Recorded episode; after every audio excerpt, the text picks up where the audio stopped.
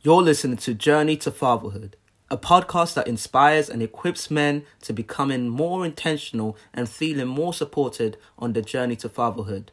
Why wait to become a father before learning how to be a good one?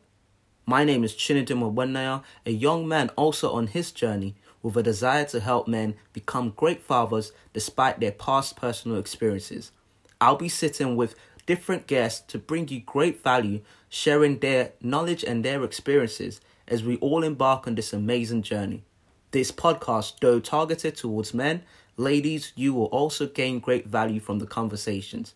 Now, without further ado, let the journey begin.